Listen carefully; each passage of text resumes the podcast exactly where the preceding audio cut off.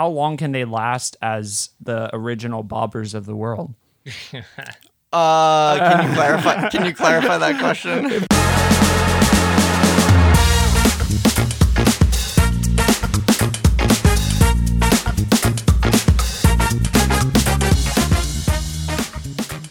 Hey guys, and welcome to season two, episode three of the Every Plant Story podcast, the podcast where we share all kinds of plant stories from us here in the life of Gabriella Plants and all around our plant community.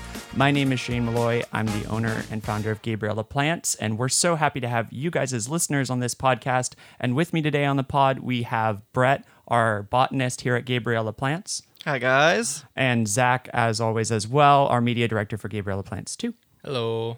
Good to see you, gentlemen, uh, where you've moved back to the Aloma offices, um, our shipping and fulfillment, and also our customer care offices um, to do this week's podcast. So, um, lots of construction happening, but luckily they've left for the day at this point. so, uh, how's Chuck things is, been? Chuck is finally getting a break. I know, I know. A much needed break, might I add. How's your week been? Pretty good. Pretty good? Yep. What's been going on at the greenhouses, Brett?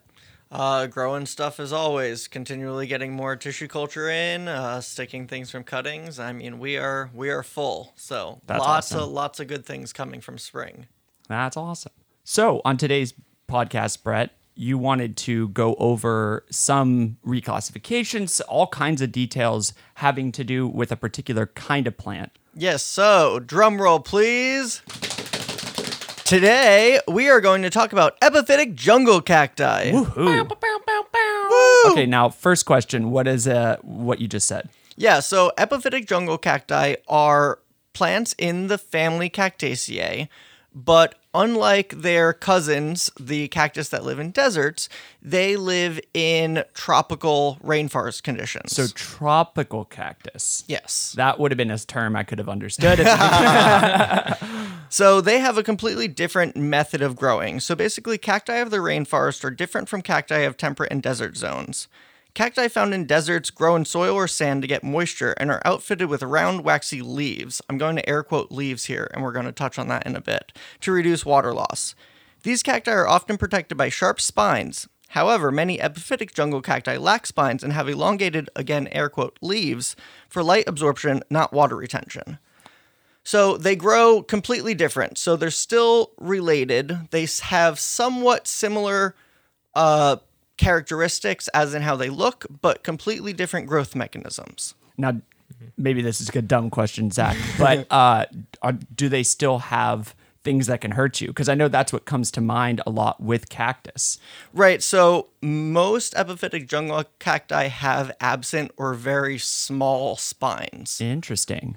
Uh, you would have to think that um, a cactus in the desert is using spines to keep away predators that basically cacti are giant balls of water Yeah, I was gonna say that yeah. in the desert is really hard to come by. And so any sort of animal when they see a cactus if it didn't have spines would go and devour it to, to get that water.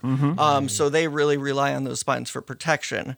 Um, in the rainforests you don't need that as much because there isn't really any sort of like herbivory there's not really that many things trying to go out of the way to eat an epiphytic jungle cacti because there are you know nutrients and supplies I was gonna say you probably have a little bit more more moisture in a Exactly. in a rainforest than a desert. I mean that makes sense. So they don't have really, you know, the same defense mechanisms as they would in the yeah desert. so like uh, we sell rickrack which is a Selenicereus anthonyanus and so i mean they have some small spines on it but nothing like you would think of you know like a golden barrel cactus or something like that what else makes them different from other cactuses, or why are they called cactuses at that point?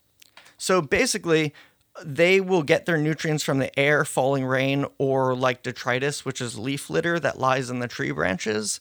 Um, and so they live their entire lives up in the canopy. So epiphyte is going to be one of our terms for today. Epiphyte is Greek for epi, which means upon, and phyte for plant.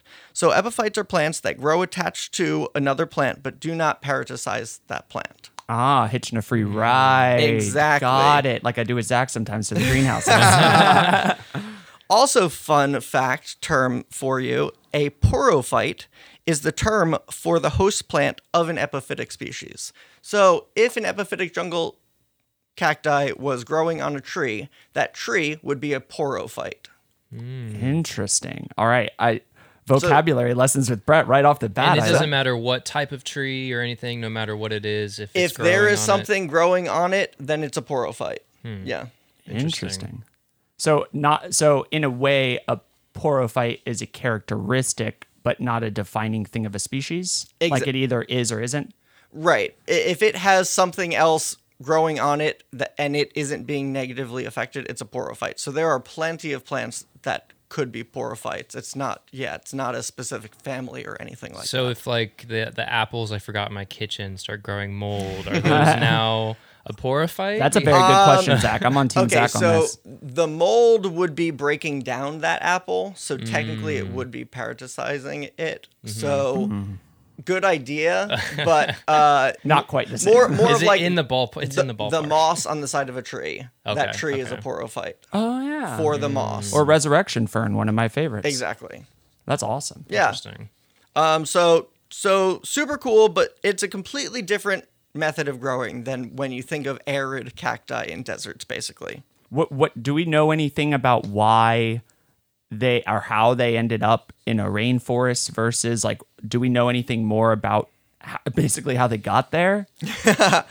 um That's a good question. I mean, evolution has it that plants get dispersed and change throughout hundreds of thousands of years. Um, I don't know where exactly on the phylogenetic tree that it branched off from, you know, barrel cacti or something like that. Um, but they are all okay. So all cacti are in the New World, which is the Americas. There's actually only one species of cactus in the Old World, which is going to be your Africa, you know, Madagascar, yeah. Europe, Asia. Um, and it happens to be an epiphytic jungle cacti. It's Rhipsalis baccifera. So they hmm. think, they hypothesize that basically this one species of Rhipsalis, the berries were transported by birds across the Atlantic Ocean hundreds of thousands of years ago. Interesting. And Maybe even when the continents were a little bit closer. Exactly. And it's actually been so long that those original seeds got transferred over to the new to the old world that there are now subspecies of Rhipsalis baccifera that are distinctly different from the new world species because they've been over there in Madagascar and in Africa for so long. on their own evolutionary they've, track. they've gotten different characteristics now. That's nuts. So, because all cacti except that one species are from the Americas, they all originally started from one place and then branched out from there. And so, to answer how exactly did that barrel cactus get up into a tree to then, you know, evolve these traits, I'm not quite sure. Um, but it does make sense that obviously as conditions changed, as Well, of course. you know, And uh, and if a plant ends up anywhere, whether or not it can be successful is something that we as humans would like hold the key to determine whether that's the case, but that doesn't stop the plant from trying. Mm-hmm. Right, Like if it has some moisture even though it's not what it's used to, it's still going to try to form a leaf, for, you know, it's still going to try to do the plant thing even if it fails. That's all it has. Right. And I mean, so living in epiphytic lifestyle gives these plants advantages in the rainforest. It allows them access to more direct sunlight, greater number of canopy animal pollinators, and the possibility of dispersing seeds via wind. If a, a lot of these epiphytes, you have to think, if they're never touching the ground, they're up, you know, uh, tens of hundreds of meters up in the canopy, um, they now have completely different access to resources than an arid cactus in the ground. That's wild. So you mentioned a couple minutes ago, Brett, the leaf in air quotes. Yes. Tell me more about that. Okay, so I hadn't forgotten. um, cacti are actually really, really cool in this mechanism that they've evolved. So if you look at a regular barrel cactus, or even a, an epiphytic jungle cacti, like uh, by my side here, I have what we sell as Selenicereus chrysocardium, known as fernleaf cactus. Um, when you look at it, you may be quick to think, oh, it has leaves. These are leaves. But actually, what they have are known as phylloclades, which can actually also be called cladophylls. So, what they are is modified stems that actually act as leaves. Whoa. So, morphologically, if you were to look at the structure internally of how they function, the entire round part of a cactus and all of the flattened parts that you see of, of an epiphytic jungle cacti, it's all stems. It's not leaves. Just a stem taking on essentially a leaf like shape. And function because they are now doing the photosynthesizing. Whoa. Are they the only type of plant that can photosynthesize through their stem? Uh, no. So there are actually um, some trees, uh, caudiciform, like caudex swollen trees, um, that will photosynthesize through their bark because a lot of them, like I have uh, in the back of the greenhouse, I have Ceiba speciosa, which is a big tree covered in thorns. Yeah. And basically, it's a deciduous tree. So it, normally, where they come from, they go through periods of drought. So what they'll do is they'll drop all their leaves. In the times when they drop their leaves, they obviously still want to be able to photosynthesize to be able to produce energy and grow. So they've adapted, and now their bark will photosynthesize during the times that they don't have leaves present. Fascinating. It's really cool. Does that mean they're doing that all the time? Yes and no. Um, I mean, it depends on the type of plant, um, and it also depends on the different type of mechanism of photosynthesis. So there's three different types of photosynthesis. There's C3, C4, and then CAM, and it basically goes into the whole like scientific of how they convert the um, carbon structures and everything like that, and then also the time that it happens. So a lot of um, cacti are uh, cam uh, plants, so they will actually photosynthesize at night.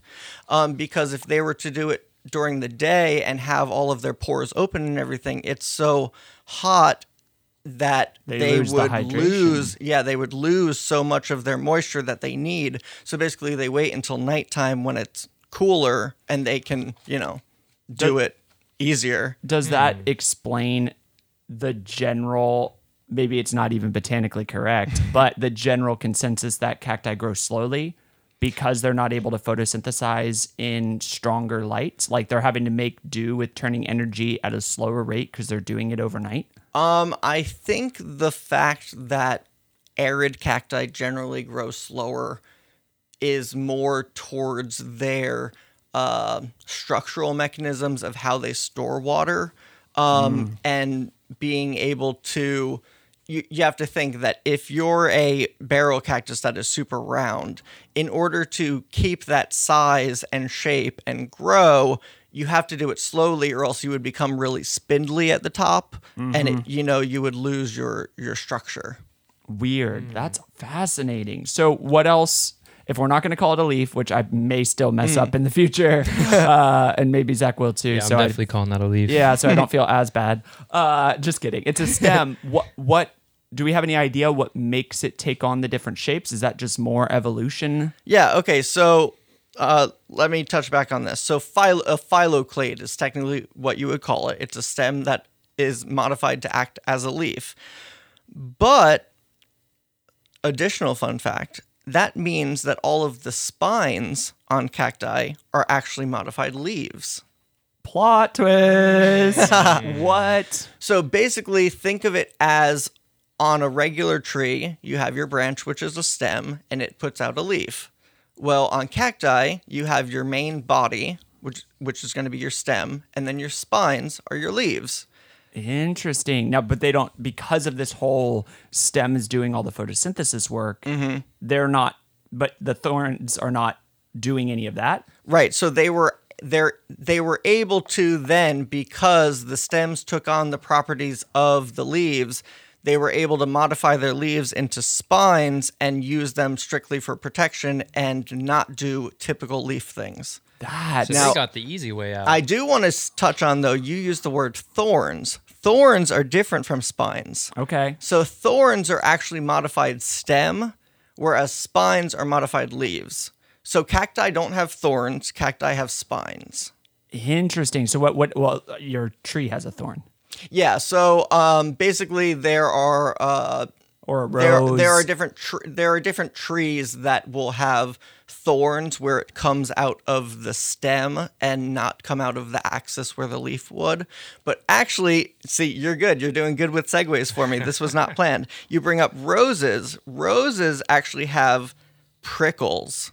So prickles Oh, I, I don't need the third. I was just Prickles. my head, Zach. I was Prickles are neither leaf nor stem, but outgrowths of the epidermis or cortex beneath it. So basically, they are neither functioning as a leaf nor functioning as a stem. They're strictly just an outgrowth of the skin.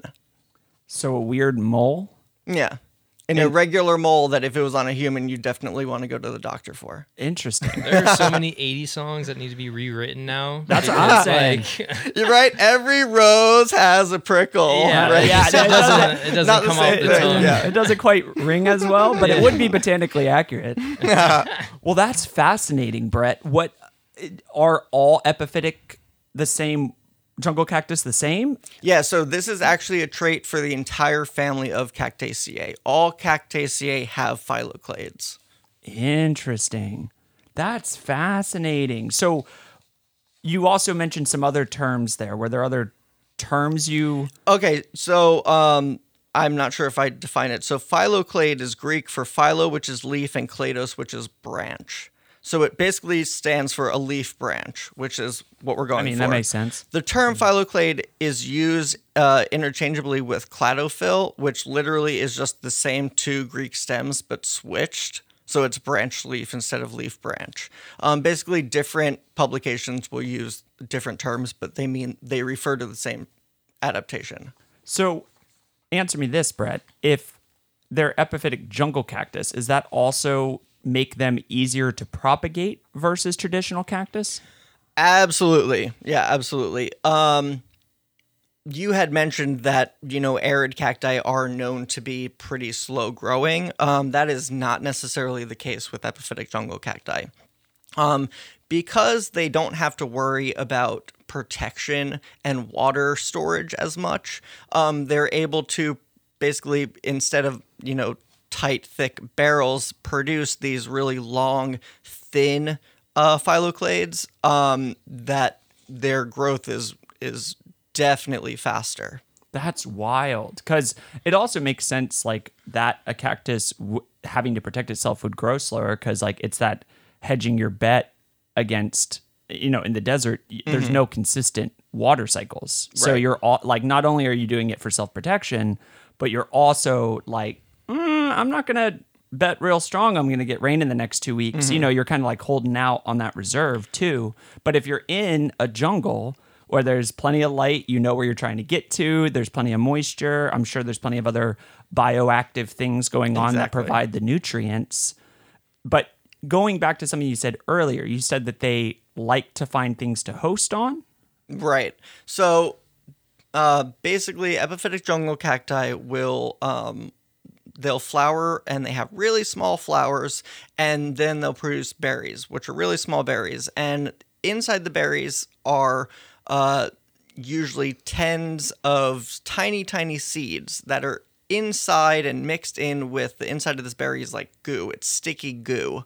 And so basically, what will happen is wherever they are up in the canopy, once they um, fruit, and those fruits will either fall off, and wherever they land, because it's a sticky substance, will stick to it, and then those seeds are able to germinate without getting washed away in the rain. Interesting. As well, birds will eat the berries, and then wherever they fly to and defecate, usually the berries are so sticky that it'll get stuck to their butt.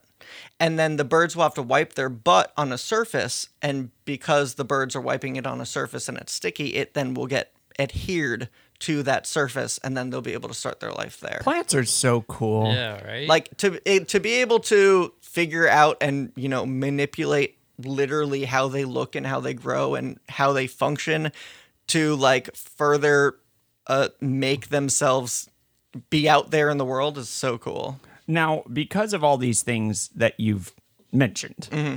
a lot of words I probably will not try to repronounce because uh, I'll probably mess it up. But is are we of the belief that they all kind of morphed in the new world into because there's several different types we kind Right. of touched on that but do we have any more h- how did we start classifying or realizing like yo utah has crazier ones than brazil does and and all these other like are there ones that are regional that we know of Yeah, so uh, the family Cactaceae has a couple different tribes, and so then your tribes are going to basically house your different types. So there are arid types that are, you know, close, more closely related to each other than some of these epiphytic jungle cacti are.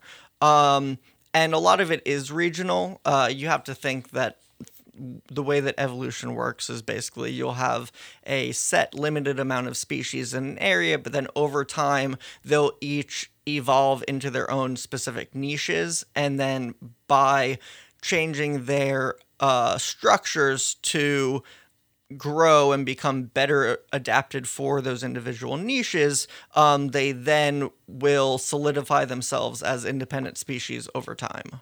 Interesting. What what if somebody had one of these at home? What what is care information that separates this from the other types of cactus? Sure. So, uh, also, I want to go back to you asked if they were easy to propagate. So, um, basically, because these uh, plants are long and thin, you have to think if it's growing up in a tree canopy, they could be hanging. Term would be pendant, is the botanical term for hanging, um, for three, six, ten feet down off of a tree branch. So naturally, with wind, with everything that goes on up in the canopy, pieces could break off easily, and then they are adapted to wherever those pieces break off. If they were to land on somewhere moist, they then would easily be able to root in. Whereas if hmm. you look at a desert, there are really no times that you would ever casually see cactuses being broken in half and strewn somewhere else for them to have to try to root in. Basically, in a desert, once a cactus gets started, that's where it lives its entire life. Um, so, because of the different type of uh, growing environments that they come from, I think that's why they are adapted um, considerably better uh, to root easier. That's wild. So then to touch on care. So they are growing in the rainforest canopy, which is shaded by the, the tops of the trees. So we are looking at lower light levels, um, low, indirect, somewhat bright light. Um, they do like to stay consistently moist, never sitting in any water, but also they can, being cacti, deal with drought fairly well. Um, as in you could let them go dry in between waterings and they would be fine. You're not going to get leaves that crisp up or anything. If anything, you'll see the phylloclades will look a little bit shriveled, um, and you could just give them water again. But basically, where they're coming from in a cloud forest type situation, they would be they would have moisture around them at all times. So when trying to grow it at home, you would want to try to replicate those conditions. So high humidity when you can. high humidity is preferred, but they are very adaptable. Yeah, I mean, it is an amazing plant. Now, one thing I've seen them do before is, and I'm not botanically describing this correct, but when they do go through a lot of stress, they'll put the places where they'll develop new growth points mm-hmm. is also kind of interesting. Yeah, so actually, okay, we can go back to the whole discussion of phylloclades and stuff. So the area where spines arise from on the phylloclade is known as an areola. So an areola is basically where the bud forms. So new growth comes from the- areola. So I mean, that's the same with regular plants if you think of stems and leaves you know that's where the bud is that's where the the meristematic tissue is and so uh epiphytic jungle cacti and even some arid cacti will form new growth from those aerial um, spots and so on an epiphytic jungle cacti when you start to see it branch basically it's at an apex where a if it had a spine would come from. And because those spines aren't there that's still where the growth tissue technically is That's fascinating. So that is an entirely that is where they produce the new growth points is kind of Exactly. at those p- spots of the le- that oh, not the leaves, the stems. yes. That's Yay, yes. interesting. yeah, see, I'm learning. I'm learning. Zach. Uh, that's fascinating. What what else am I missing on Uh, epiphytic jungle cactus? All right, so let's talk about the blooms. Let's talk about the flowers. Fair enough. So, I was gonna say, have you ever seen one? Yeah, so we had probably close to a year ago, we had um, filmed a time lapse of my Selenicereus grandiflorus um, bloom. And so a lot of epiphytic jungle cacti are known as uh, queen of the night flowers as a common name. Basically, they will get these big, really beautiful blooms that open for just one night. So it'll start opening usually 10 p.m. and then by 4 a.m. it's closed. And that's it. Wow, one night. One night. That's wild. And they put a lot of lot of energy into these big showy blooms. Um, and these blooms, because they open at night, are usually pollinated by bats I was or gonna some say, what pollinates them? some sort of nocturnal creature. so a bat will actually mess with it. Mm-hmm. That's wild. And usually, uh, usually the big showy blooms will have a very strong fragrance to it. to attract them. Exactly. Well, I mean that makes sense. You can't exactly see in the dark all too well, so you start going by other things. Do they have any natural predators? That I mean, you mentioned that no one's going after the moisture like they would a traditional the cactus. biggest for for most plants living in a rainforest the biggest issue that they have is competition for space between other plants um, it really is i mean you have to think if you're 50 feet up in the air there's not going to be that many things trying to eat it um, it's just a matter of every single tree trunk is filled with a myriad of other plants that are also trying to reach for the light. Yeah, that's some exactly that prime real really estate right there. competition of other plants is your biggest issue But no, if a bat pollinates, there's no lemur that's also like, this is a tasty snack and like going no, all I mean the berries are eaten, like I said, by birds and other things, but that's on purpose. The plant wants to be eaten that way. if it only opens for one night, does that require multiple blooms to have opened It- simultaneously in order to get the cross pollination to happen? Yeah, so depending on the age and the uh, growing conditions and everything, um, there can be uh, either a bunch of blooms on the same night or they'll do blooms on different nights and spread it out. Interesting. But you do need to have pollen from one, or can it self Uh, pollinate in that way? So most are actually able to self pollinate. Um, it can happen at different, like uh, when the flower opens, they can um, enable their female and male parts at different times. Um, but most cacti, for the most part, can be self pollinated. Um, and especially some epiphytic jungle cacti like Rhipsalis will self pollinate themselves on their own. They don't even need uh, like an insect or outside creature. really? Basically, they'll flower and then the flower dies and a berry forms with seeds in it. Is that the same with traditional cactus? Uh, no, not always the case. Okay. Because I was going to say, it makes m- sense if that were the case for normal cactus, because you may be the only one Right, but sticking so up by yourself. with Rhipsalis are different from so the epiphytic jungle cacti I was just describing with the big showy blooms. Um, those are primarily um, epiphytic jungle cacti of the Hylocereae uh, tribe, whereas Rhipsalis are in a different tribe, and so they have really really small, almost not noticeable flowers. And so because their flowers are so small, I think they've evolved this ability to not have to rely on pollinators because they couldn't attract anyone if they wanted to. So they're not even going to worry about it and they're just going to do it themselves. Interesting. So that was probably part of the evolution as well Yeah. over time. Wild. And if I had one of these at home and I wanted to catch that one night that it does bloom, are there some signs that it's getting ready to go? Or yeah, so I mean, luck? a flower could take weeks to fully develop from bud to finally bursting open. Um, but you would just have to watch it, and as it gets close to opening, basically the the head of the flower will start to swell.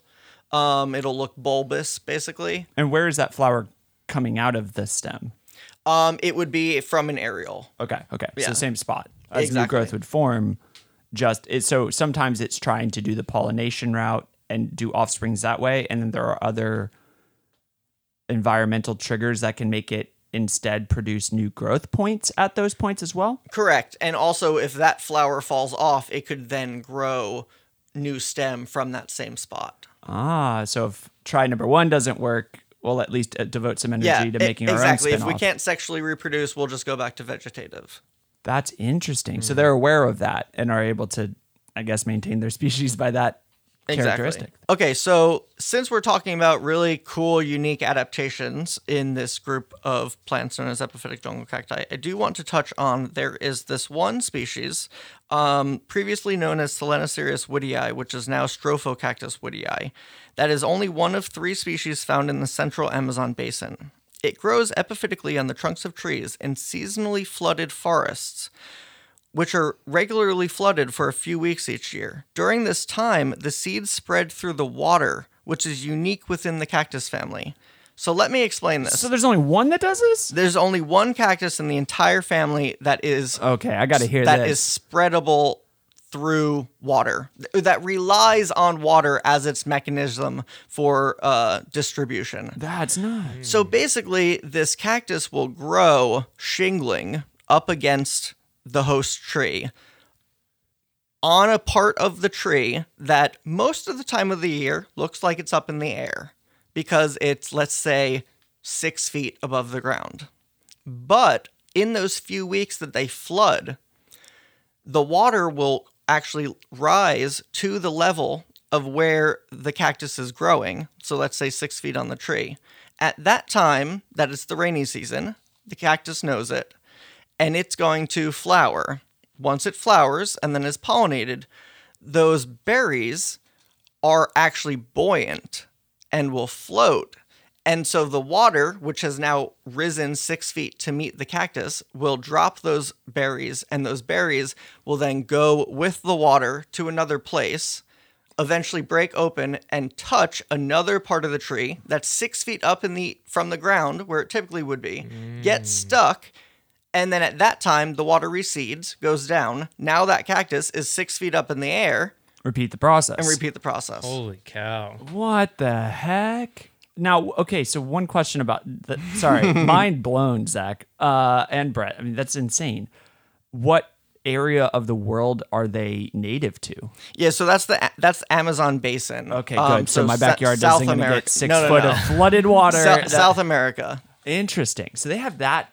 They does the water in that scenario is the goal obviously is to move to another host tree, but are those waters that are going to as they recede take them a far distance, or is it just going to be somewhat localized? I mean, when it comes to flooding, usually it is.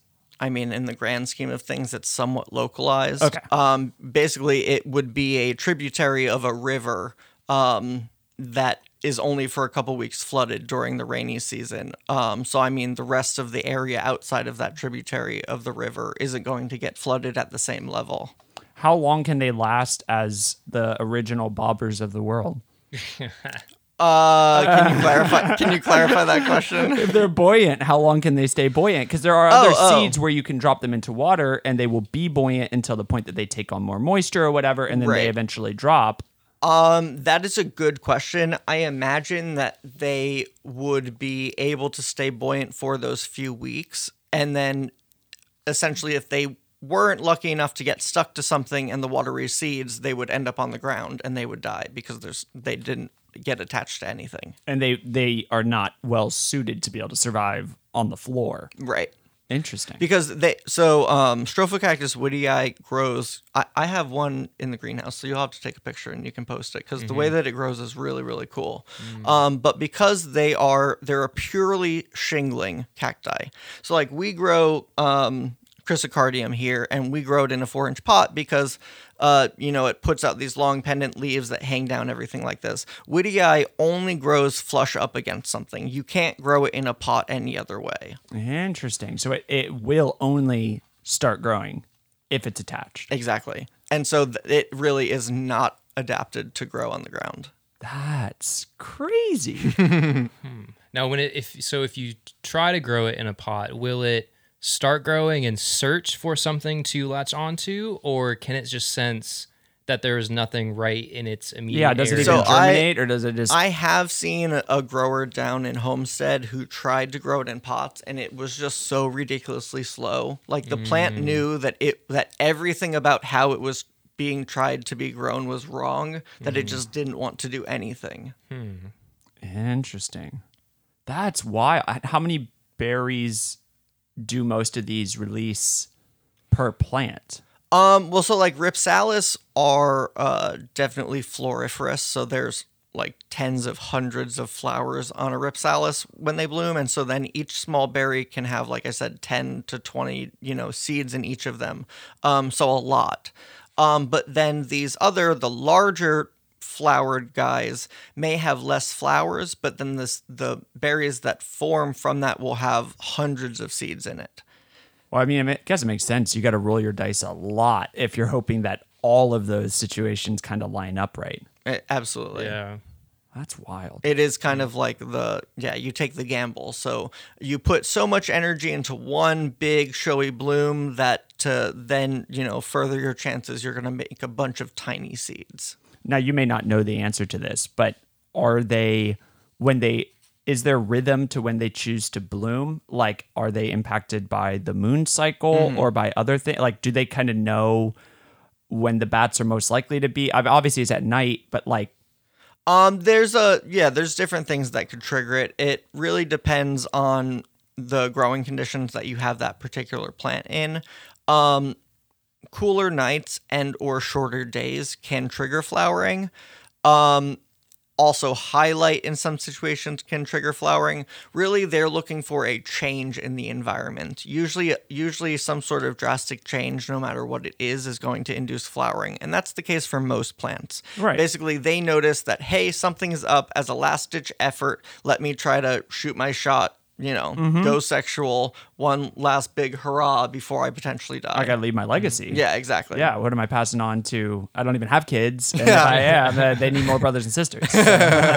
That's fascinating. What other um what other part what other epiphytic jungle cactus are your eyes focused on that perhaps customers may be able to see in the future? Yeah, so uh, currently we have um, produced five, six different epiphytic jungle cacti, which is pretty exciting. Um, but in the pipeline, we have growing at the greenhouse an additional one, two, three, four, five. Also, I love how many notes Brett comes into these podcasts. Six more? Six more. Um, so they're all really cool in their unique way. So four different Rhipsalis, two more epiphyllums. Um, so it's something that we can grow in aroid mix in a three inch pot. Super easy to root. They're super unique looking. They're all different in their in their independent way. I mean, some are really hairy, some are super curly, some are completely smooth and put like put out like noodle looking arms. You know, noodle looking arms. noodle looking arms. I stand by that. I want a noodle looking arm plant. I'm waiting on it. and so we do have a lot of those growing in three inch. Um, it's something that we probably have to do two more rounds of chopping and propping um, before we can release the first batch. But I, I'd give it three months. But they are going to see some more. Yes. Now, what, to skip all the way back to some care information, if I was going to care for one of these, it almost sounded like earlier a bathroom, depending on the lighting situation, may be a good spot to consider putting them. Would you agree with that? Yeah, so I would always recommend hang it if you can, because then they'll be able to grow pendulously like they want. They want to hang down. Um, so then any sort of situation, yeah, lower light. I mean, I have a couple epiphytic jungle cacti in my bathroom. I have one in my shower. Um, it's they're easy. When you give them water, they'll take it. If you forget about them, they're fine. Um, That's a house plant for a lot of people, right yeah, there. exactly. Um, and they don't want high light, which is like one of the biggest issues that we run into with consumers is they don't have enough light. So if you're worried you don't have enough light, these plants are for you. That's awesome. Now, has there been a lot of effort? You know, you you've gone through kind of how they're classified and Mm-hmm. stuff. Has there been a lot of research in making new ones as of late, or finding more out than maybe we knew before? Has there been any recent updates? Yeah, so um actually there was a paper published November of 2017 called. I'm going to read the title and then I'll explain. Of course, it. he has it, Zach. Of course, he has it with him. Um, what you, what'd you expect? A phylogenetic framework for the Hylocereae, Cactaceae, and implications for the circumscription of the genera. So basically, they sampled 60 out of the 63 currently accepted species and 17 out of the 19 infraspecific taxa. So an infraspecific taxa is a subspecies. Okay. So they took 60 species and 17 subspecies and using plastid genome technology of four different plastid parts, they were able to study the genetics and then compare them on a genetic level of who is actually cl- more closely related to who. Like DNA? Yes. Like, ma- like uh, Ancestry.com, but for plants? Yes. Okay. So, so um, plants have these plastids, which are uh, like chlorophyll is a plastid. Um, so think of in humans we have mitochondria. So mitochondria and chlorophyll are organelles that exist inside eukaryotic cells through what we call embo, em, through what we call endosymbiotic theory. That basically was this idea that there were original single cell organisms that weren't able to produce energy as efficiently as these other single cell organisms. And the energy producing ones were engulfed by the original single cell ones, but they were able to continue living inside these and that one was able to harness the energy that the other one was producing. And so that's how we think we now have mitochondria and plants have chlorophyll. So, to kind of give um, basis to that theory, chlorophyll and mitochondria have their own set of DNA that is separate from the rest of the cell's DNA which kind of shows how it's possible that they could have once been a completely different organism. So they will take and study the DNA of those plastids inside the plant cells um, because they are, it's a different set of DNA that all plants have in various degrees. And so then by comparing species to species, you can see where do the where do the A's overlap? Where do the T's overlap? Where do the G's overlap? Where do the C's overlap? And the ones that overlap closest are more closely related. Interesting. So does that end in us knowing that they came from one? What's the Yeah, so uh basically it can either be monophyletic or or uh polyphyletic, which means it all stems from one or it's more sticky than that and it stemmed from various. Um where previously before we were able to do this sort of uh, you know, genome sequencing technology. modern technology? We classified plants based on uh, how similar their structures were. So, did the leaves look similar? Did the flowers look the same? Do all of these have spines? Do these not have spines? Um, and we did, a, as humans, we did a pretty good job um, classifying them. But so now, anytime that you see any sort of revision or classification of a genus or a species, there is real scientific evidence that is going to back it up that just disproves what we formerly thought. because we formally only based it on our human perception of what we see being different. Exactly. But obviously, there's these things that are different at a much deeper level than what our eyes can see. and that's the same with humans. I mean, if you were if you weren't to do a um, you know genetic test on everyone, some of us like Zach and Shane look pretty similar, I guess, in the grand scheme of things compared to some people, but that doesn't mean that you're related. Right. But it also, but as humans, following that example, if you have a brother that doesn't look like you, then you also have the opposite assumption, which is like, well, that can't possibly be a member of your family because like that looks nothing like it, which I'm sure we did to plants all over the place. When the when you we found the one oddball Dracaena that was doing something really funky, we were just like, oh, well, that can't possibly be one of those because that thing looks completely different.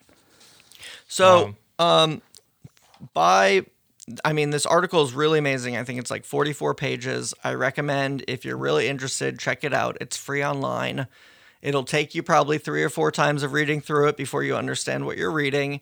Um, but it's interesting because what they did was they took those uh, 77 plants basically and they reassigned them based on genetic uh, material of who should actually be related to who. And so, because of that, sometimes there are name changes.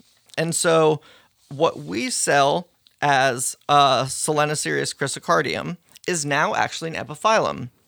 Interesting. It was originally described as an epiphyllum, but then in 1959 it was placed into the genus Marniera until that genus was no longer accepted. Then in 1991 it was treated under Selenicereus because it had fu- because it had spiny fruits, which is untypical for epiphyllum.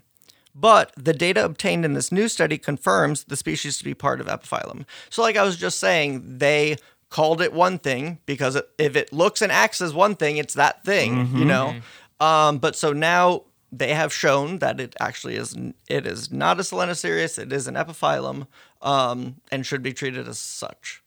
Interesting. Now, getting away from the exact topic we're talking on, but since we're on the topic of reclassifications and stuff, what often spurs these? Are these just more Brett's being like, I wonder what would happen since I own this DNA machine if I put it in here and take a look? Or are there specific commercial No, things that I are mean, triggering it? really, uh, you were you were right firsthand. This is someone who has dedicated their life. They're probably getting a PhD, and they need to, you know, they need to publish a paper um, to to be able to get their uh, degree in schooling, and they are just really, really passionate about epiphytic jungle cacti.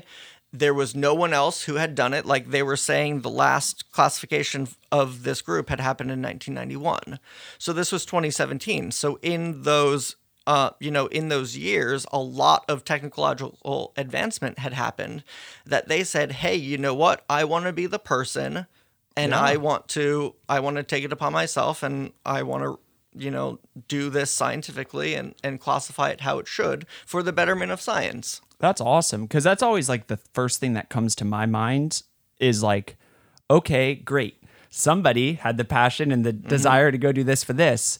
But my thought goes to, well, when is insert family here going to go through this same process? Right. Because it doesn't, it can sometimes feel, especially to consumers and to growers for that matter, like it comes out of left field. Like mm-hmm. there was no, we didn't have problems with epiphytic jungle Right. cactus, but obviously, like you're saying, if he's you know, the person is studying for school or whatever else is what is what's driving this, or just his sheer or his or her sheer passion for that particular thing. But there's no governing body saying, "All right, well, glad we knocked those two off the list. Let's move on to the mm. next Well, one." I mean, as scientists, there's a perpetual thirst for knowledge. Of course, So it's the idea that if we don't know it, we should know it. I mean, that's really that's what humankind kind Or of at least is, try is to figure it out. We want to know how the world works, and so as plants that don't have voices for themselves, this um, Selenicereus chrysocardium this entire time could have been screaming at us, "I'm an epiphyllum! I'm an epiphyllum! Why aren't you listening to me?" But we don't know, so well, you don't look like it, son. so without yeah without doing this um, for the betterment of just being able to understand plants we already know so little about plants so it's just someone taking a one step further to uh, trying to figure them out And one of the things I'm really excited for as the technology, like you're mentioning, becomes because I think, correct me if I'm wrong, and this is a statement even beyond plants, right? We've gone through in the last 20 years or so technology for the most part, not that technology didn't exist before then, but most of these, what we'd call modern technologies, are definitely like 20 years old, mm-hmm. 30 years old at max. So we're still they're still in universities. There's mm-hmm. still this equipment, the stuff that you would actually need to run these tests and stuff is somewhat still locked up or you know, Right. there's a level of access you have to get to. But I'm hopeful that in the years ahead it becomes more readily available for people even like us as growers to be like okay, cool. We want to be accurate too. Let's see if this philodendron actually is what it says it is, Well, and- and line it up. But the other thing that I think is going to be really cool when we start getting that access to that information Mm-hmm. Is a lot of times, and I'm not saying that epiphytic jungle cacti specifically had breeders involved, manual breeding mm-hmm. programs, but there's a lot of plants out there right now that are probably not properly attributed to the region of the world or the person who could have had a heavy hand in that. But as they proved with some of Bob McColley's stuff, when you start com- doing DNA al- analysis, you don't always have a for sure thing with these things. Right. But you can start at least lining things up that make sense and go, well, this does fit under the same parents he was known to be messing with quite mm-hmm. often. And here's a couple other, you know, you can compare something that was registered by that breeder or whatever with some other things that look like it could have also been done in the same way and came mm-hmm. from the same region of the world and start putting some of these things together which i hope will start to give some credit to whether it's the wild and nature is the breeder or if there are some people involved. You know hopefully it gives us more context even down to what country it came from or who maybe was involved in getting that particular cultivar species to be something we know about or have in the world. And by understanding how closely or not closely related plant species are, gives you an idea of how uh, readily uh, accessible or easy it is for them to crossbreed. Um, because if something is distantly related, their genetics may not meld as easier as something that was really close together. Um, and then going back to the, your point of uh, as the uh, technology becomes more readily available. Not only do I want the technology to become more readily readily available, I really hope and believe that our passion and desire for wanting to understand the plants on this level continues, and that. I really hope there are a bunch of people out there who are like, oh my goodness, please give me the technology. I want to do this. I want to do this. And right now, I feel like horticulture and just the green industry in general is really lacking compared to a lot of other industries um, in, in interest and, and people out here um, really wanting to further it. And so, yeah, please make the technology accessible, but we need the people to want to mm-hmm. do this and commit their lives to this because this also isn't easy. This was published November 2017. This is probably two or three years worth of work to publish one paper. And you're mm-hmm. and the whole process you're doing, I'm assuming I've never seen the machine work, but mm. I'm assuming you're not looking at a plant while you're It's- doing no, it either. So like it's work. it's not even if you're super passionate about plants, you may not have the patience for continuing to go through the sanitary process of a lab environment for three years. Yet I'm sure plenty of double checking, triple checking, making sure Mm-hmm. that when he puts this out, he knows for sure that the facts are there to. to And now you're it. also putting all of those facts in a correct, scientifically accurate 43 page paper. you know, Right. so it's it, it is more than yeah, you have to have the passion for plants, but you have to be able to follow through and spend those labor intensive hours in the lab and in front of a computer and doing all of your sources cited and you know everything like that. That's awesome. Yeah, and it would make sense too as we get that technology to know some of these DNA histories that even if you just see that it was not a very complex structure like you were saying, then maybe this has been a much longer standing species without mm-hmm.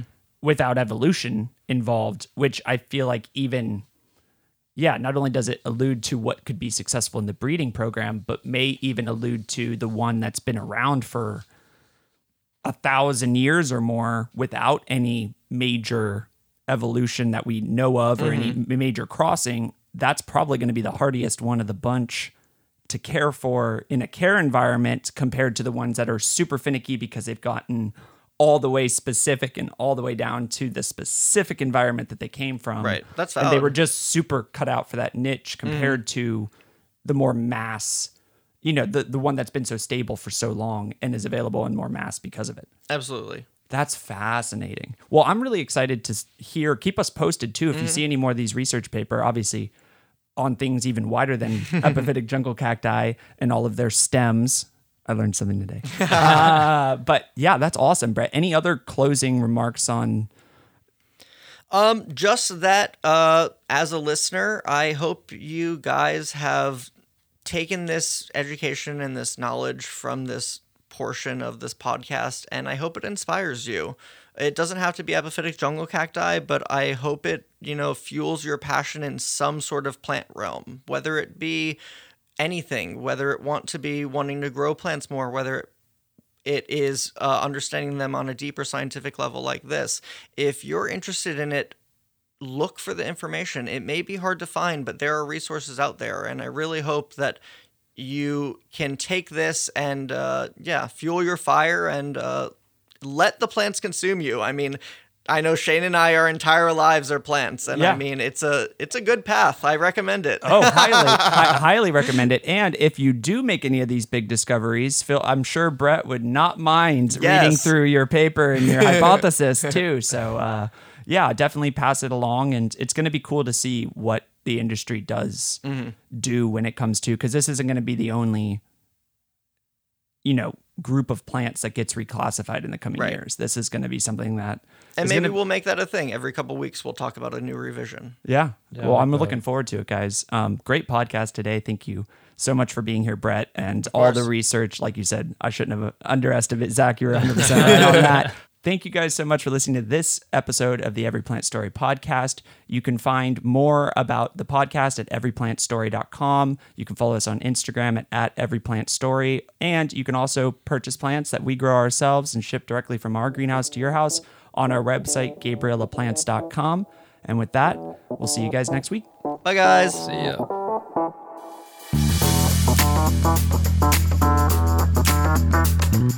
ya.